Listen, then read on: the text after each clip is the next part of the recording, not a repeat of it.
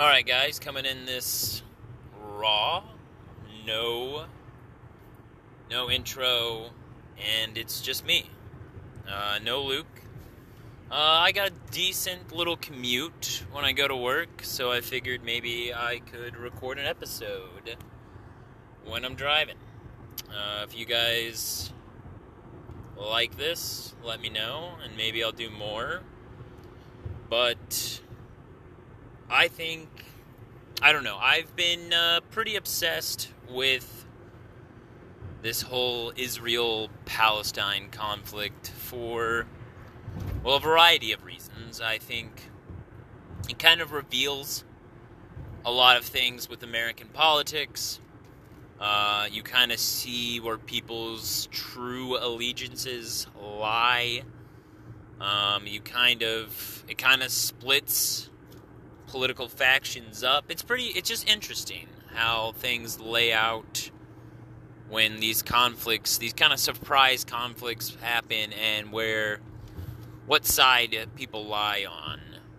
I find that interesting, but also it's just very, you know, for the last like two years, it seemed like Ukraine was like the biggest thing and it was. It's really important. I, I mean, straight up, America's was funding a pro- proxy war in Ukraine against Russia, the most nuclear armed country in the world. Uh, so it seemed like, you know, it could escalate. And, but now, you know, it's still going on. It, I mean, they're even trying to fund it, like mix and Israel and Ukraine package and send that out uh, as one bill. So it seems like they're still funding it, but it seems that the lines on the map are getting drawn in that conflict. Like things are dying down. I don't think anyone really expects, you know, Ukraine to make any sort of offensive that is going to regain territory or anything of significance. Um, you already seen, uh, what's his name? Uh, Kirby. You saw him even talking about, you know, potentially slowing down funding for that eventually. Because it seems like everyone's pivoting to Israel and this conflict with Hamas. Uh, I think starting off, it's pretty easy to say that morally speaking, Israel is in the wrong here. Uh, you know what Hamas did to Israel. Uh, you know, it's pretty like not acceptable. You know, it wasn't acceptable what they did. And I don't think you can expect any state uh, to not respond and, you know, do what they have to to protect their citizens. That being said, you know, Israel is inflicting heavy civilian casualties on purpose in the, in Palestine. And the you know, I've heard like between 40 to 60% of the Palestinians are all under the age of 18. You know, when Hamas attacked Israel on October 7th, you know, it was like they keep saying 1,400 casualties or deaths. And I don't really know what the actual number is. I've seen maybe there's possible conflicting numbers with that. But I have seen the number thrown around that there was about 250 IDF soldiers that were killed in that attack. And now there's been over 7,000 casualties that the IDF has inflicted on the Palestinians. And I've seen only about like reports of like up to 20 of Hamas fighters were confirmed killed in those attacks. So, as you can see, just from that data, that the IDF is not, you know, carefully selecting their targets on what they're doing. You know, it, I'm sure if anyone that has Twitter or Instagram, if you follow the certain accounts, you can see a lot of videos and photos from this attack or this war going on, mostly from the the damage, structure, and casualties from what's going on in Gaza. You know, and a lot of that stuff, I don't know, maybe maybe the internet made me a little bit desensitized to this type of content, but you know, seeing like war photos and you know, destruction of cities, you know, that stuff, I don't know, it didn't it didn't necessarily faze me. But recently Justin Amash, former former congressman, I'm sure you guys have heard about this. But uh, Justin Amash is Palestinian, and he has family in Palestine. Um, a very old Christian church where his family was laying refuge uh, was struck by, I believe, an Israeli airstrike, or maybe it was artillery. I don't really remember. And Justin Amash tweeted about this. And, you know, he said that he lost some family members in this first post. And it was like his uh, cousins. And he just posted pictures of them, like, you know, a normal photo. Wasn't any pictures of any casualties or anything like that.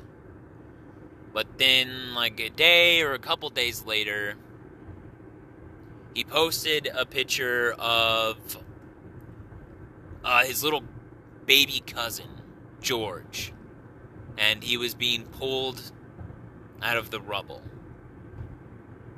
And I don't know why. You know, I've seen a lot of crazy photos over the year, but I don't know. That one. That one bothered me. And I think that one actually struck a chord in a lot of people especially some prominent conservatives. It took a few days, maybe even a week. But Charlie Kirk, I'm sure you guys know who that is, uh, founder of Turning Point USA, even he uh, tweeted about it and was giving the IDF a little bit of grief about this incident because, uh, well, Israel or the IDF didn't even address it. And I don't know exactly who it was, but it, it did see it was like an IDF spokesperson retweeted Charlie Kirk,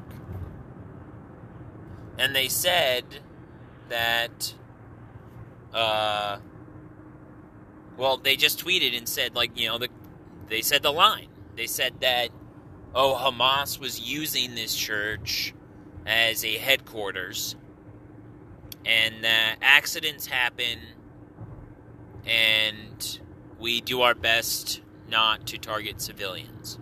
Now, I'm paraphrasing a little bit there, but that is pretty much what they said. America, these people are like Israel is on a automatic fund from the United States.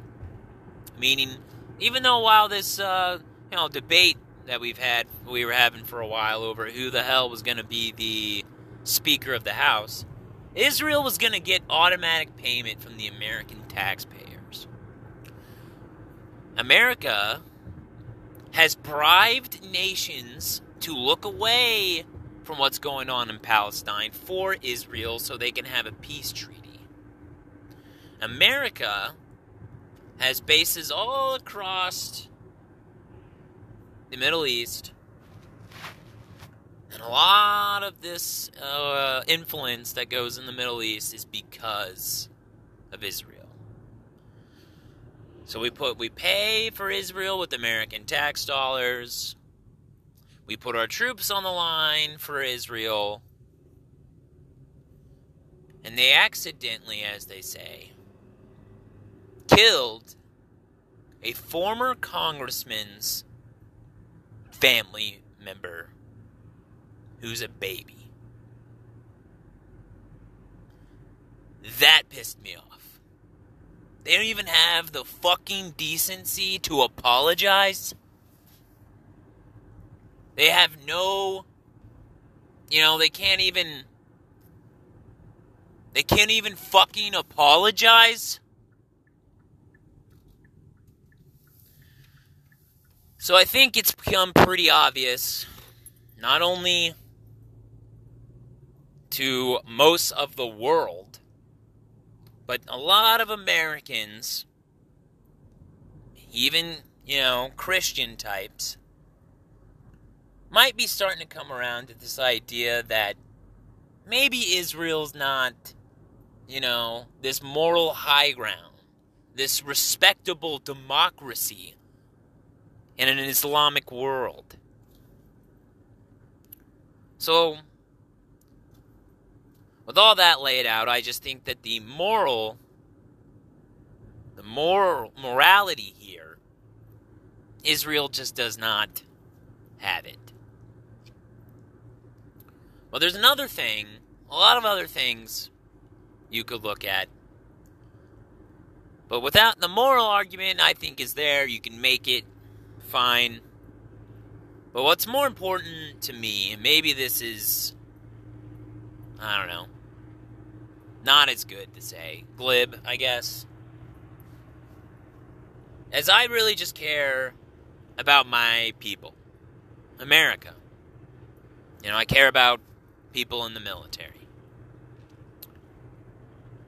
And our America's unwavering support for Israel is in a lot of ways, you know, they said back in the day that, you know, Ron Ron Paul's like sort of non-interventionist type of uh, rhetoric was is- isolationism. Well, you know, I you know, if you look at the recent UN resolution where they voted on if there should be a ceasefire. Now, I'm not saying that the UN, like, you should, we should have to follow the UN, but I think this just reveals something. It just reveals, like, where, like, how the world is viewing things and where America is landing. If you look at the UN resolution, there's like 120 countries that voted to have a ceasefire in Gaza and to bring humanitarian aid to Gaza. And like 120 countries voted for it. Like 40 countries voted uh, or didn't vote at all, they abstained. And only 14 countries voted against it. And those 14 countries is like the United States, Israel, and then like a bunch of like random countries that literally have no real you know they're just not big players in this world it was like papua new guinea fiji i mean i think i guess hungary i think Hung- hungary was one of them uh, there i don't know there was a few others but most of them just weren't that important if you looked at it on a map like the only ones you would really see would be like Hungary and United States. All the other ones, like you wouldn't really even notice. But like all of Africa uh, voted for a ceasefire. Like pretty much all of South America, besides like one country. Pretty much all of Asia. Russia and China voted for the ceasefire. Pretty much all of the Middle East even countries that we're allied with, all of them. And then, like most of Europe, I think abstained. They just like, well, they can't go against the American Empire outright, but they're gonna. They don't want the blood on their hands. But if you look at it on the map, it would look like a lot of these countries are kind of, you know, they don't see this conflict the same way that America and Israel do. And if you if you look, America is kind of isolating itself from the Eastern world, from South America. Even Europe didn't even want to put their name on this. You know, our allegiance to Israel, you know, this island of Jews in an ocean of Muslims. You know, there's like 6 million Israelis and like 1.6 billion Muslims that surround them. And we're completely isolating the entire Muslim world. I mean, Turkey, who's a NATO ally, which really throws a wrench in things. I mean, their prime, prime minister, Erdogan, has been saying some pretty inflammatory things. Pretty, like, pretty harsh rhetoric. I think he even used the words that his military could, like, show up in Gaza overnight.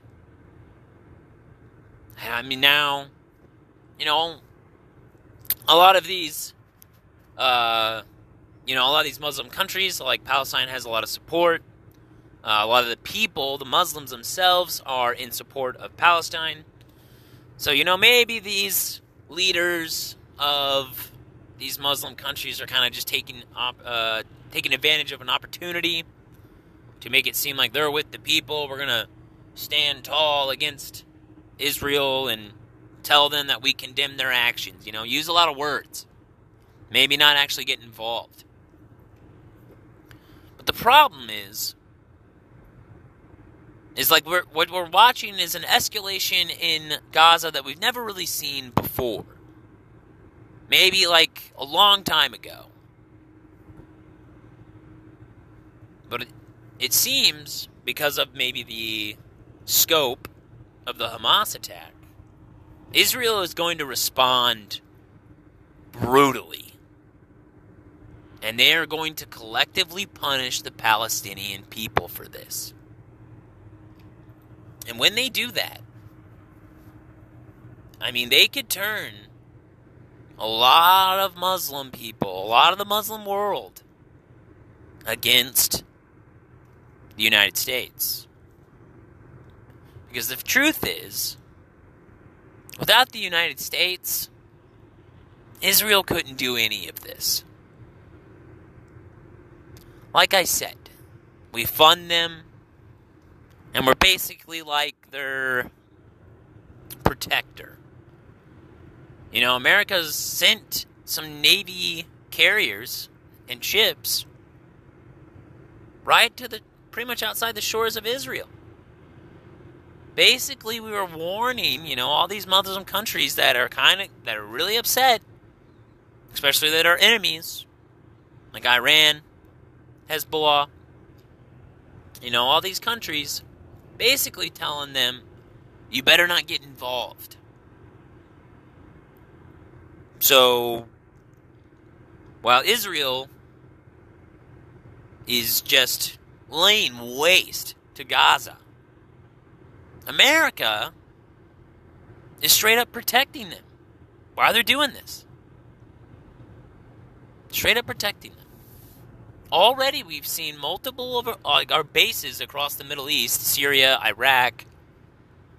They're being attacked. Now, luckily, no U.S. troops have been killed, but there's been people that's been injured. Like I think 20, they said. And that's not nothing. That's not nothing. You know, one or two troops die in some like militia attack, and who knows? Who knows how America will react? It could get ugly, and things could break out. And that's what I fear. That's what it's looking like to me. that our that our allegiance to this little country, Israel, is going to turn a lot more people, a lot more countries against us. Might even push other countries to, I don't know, say other countries like Russia or even China. And all of a sudden, you know, this world empire that we've established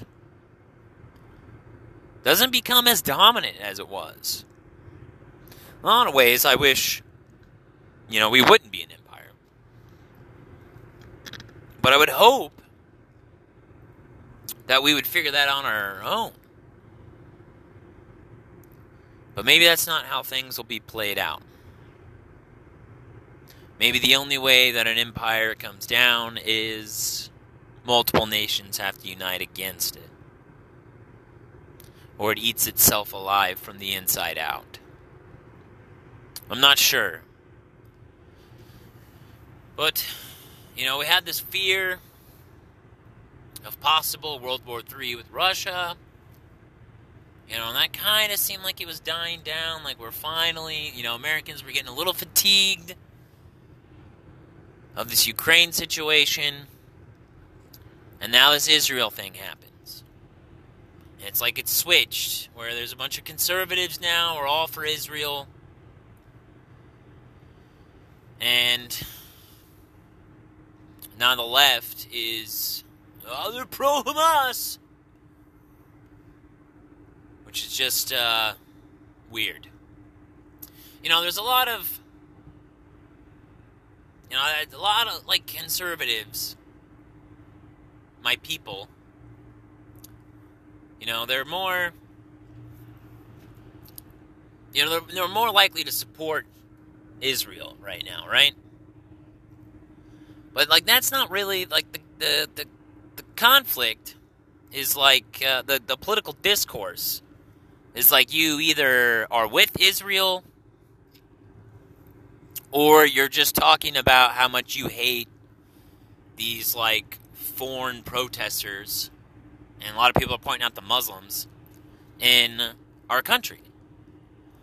And now this is a much bigger problem. Like the Muslims immigrating to Europe is a much bigger problem there than it is here. But we still, you know, there's still a lot of like Syrians, Afghan Afghanis, you know, that's fled to America. And like there, and now there's all these like conservatives that are like, whoa, why, why are these Muslims here, and why are they for Hamas? Like, what is going on? And it's like, what, dude? Where have you been the last like thirty fucking years? Why do you think there's so many Muslims in the Western world? Like, what? What's been happening in the Middle East for the last like thirty fucking years?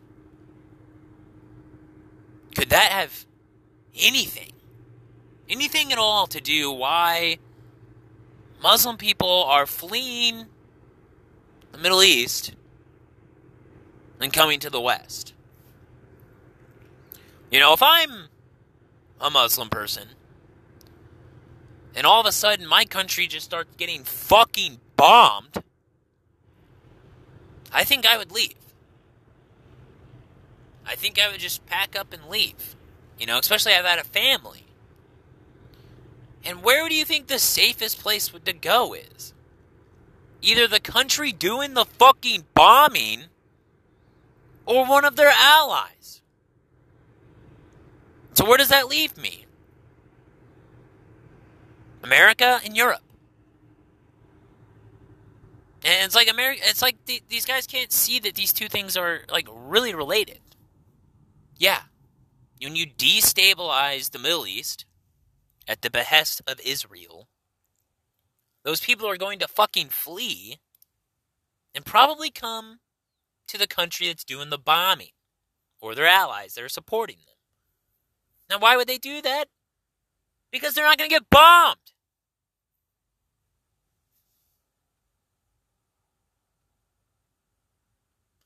So, you know, I care, like I said, I care about this country. You know? And maybe, maybe just maybe, this is hard to believe, but maybe the best solution in the Middle East is not destabilizing it with our unwavering support for a country basically sending all these migrants to the West. Maybe the best solution is to stabilize the Middle East. Mm-hmm. Yeah. Anyone think of that one? I think, you know, I kind of understand. You know, we I get it. You know, I have, like everyone, at least maybe you guys. You know, I was young when 9/11 happened, but when, you know, when we were attacked, you know, America wanted. They wanted blood. They wanted revenge for the people that, you know, hurt our country. And I get that. I understand that. And I think that's what kind of like what Israel's going through. You know, they want they want revenge. And the, the way they're doing revenge is collective punishment on the Palestinian people. And you know what? As messed up as it is, I say fine. Let them go do it. But they do not get to be funded by American taxpayers. And they do not get to put our people in harm's way while they commit their barbarism. You know, I don't think we should be supporting this at all. At all. This is just going to hurt us down the line. People are already talking about going to war with Iran. And this is just not, we are not in a position morally, uh, economically. Like our, you know, I don't know. Inside our country, it seems okay, but it's starting to fracture. Things are not how they seem. And I just, you know, that, that that's what I think. That's what I've been thinking about.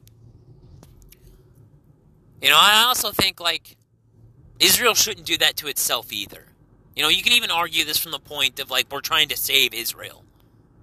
I don't really care about Israel. I think they're abusing and using our country.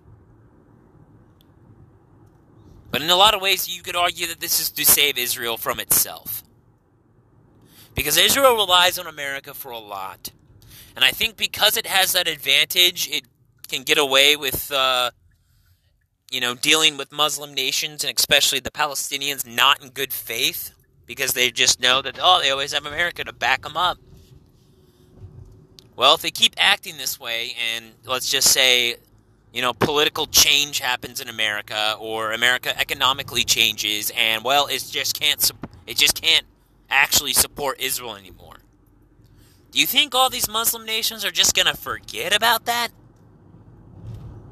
Or maybe they should start building some rapport, you know, acts of good faith you know, they had a wonderful opportunity here. A wonderful opportunity. As fucked up as it sounds, they could. It, it, it's. I know. I know. Hamas attacked. But as messed up as and they they could have done, they could instead of you know relentlessly firing artillery and airstrikes on the Gazans, they could have kept the ceasefire, made a deal you give up the Hamas fighters and maybe negotiate for a, a two-state solution or something. I don't know. I'm not gonna. I'm not, I don't know what the. You know, they could have negotiated something. And it seems like, oh well. You know, you can't reward terrorism, and I understand that logic. But also, Israel, without America, is surrounded by a bunch of Muslim countries. And right now, they're not making their case for why any Muslim country should deal with them in good faith. And without America, and I don't know when, I'm not saying I know when, I don't know when, but I'm going to guess America won't always be there to back it up. And Israel has, you know, they have a military, they're known for their intelligence. Well, maybe they took a little bit of a reputation damage recently. But they're known for this stuff. They have nuclear weapons. I think they can defend themselves. But instead of turning the entire Muslim world against itself because of its, you know, savage revenge tour they're doing, I think it would be best for Israel if they did something in an act of good faith. Show the Muslim world that you're willing to negotiate and act in good faith. Because if the day ever comes that you just continue, Israel continues down this path of thinking they're always right, they can never do wrong, they don't need to negotiate, you know, screaming all the time that, you know, this is a Holocaust, we're always, we're always at threat here, all these anti Semites. Instead of doing that, act like adults and, and act in good faith and I think that Muslim nations would be more likely to ne- negotiate with you. Because if there's a time that America is not around, I think Israel will be in for a rude awakening. A very rude awakening.